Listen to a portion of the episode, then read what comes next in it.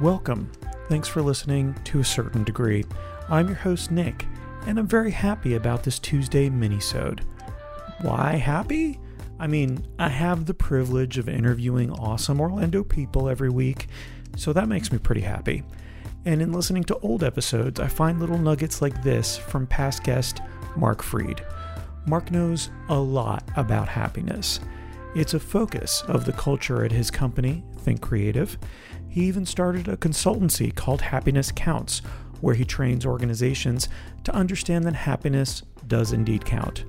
For the full interview from 2017 and an update on what he's up to now, please visit toacertaindegree.com.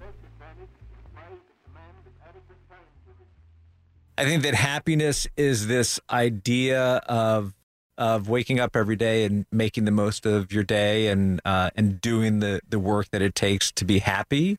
I think that happiness um, really, when we get down to it, is blurring those lines between the different parts of our lives. You know, so there are a lot of people who say that they work with the goal of being happy later, or they or you know they work with the goal of doing something fun on the weekend or at night Right, right. I'll finally get to the point where I can Right. be happy later on. Right. I'm And there's just a- doing this for now. Yeah, and there's there's actually a whole study around that in in U.S. culture that you know the U.S. mentality, and this may apply to other cultures too, but I specifically know about the U.S.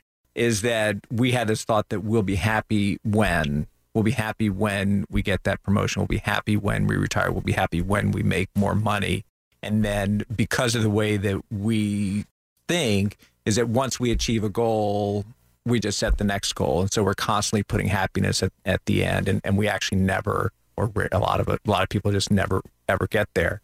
You know my thing is that we should kind of we should see our lives in a, in a more holistic way Mhm. and break down those walls. You know you know so i come on this show and i'm uh, i'm the president and owner of think creative and i'm the board president for the holocaust center and i do this happiness counts work and i'm a triathlete i'm a dad and a husband and if I see all those things separately, then that creates tension between all those things. And if I kind of see this whole me and I stop, you know, kind of find a way to live my life where all those things kind of melt together, that leads to happiness.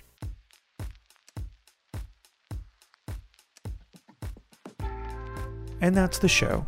Thanks for listening to this minisode. Get the full episodes wherever you get your podcasts or at toacertaindegree.com. That's T O A certaindegree.com. Special thanks to my guest, Mark Freid. Thanks for listening, and remember, if you're happy and you know it, clap your hands.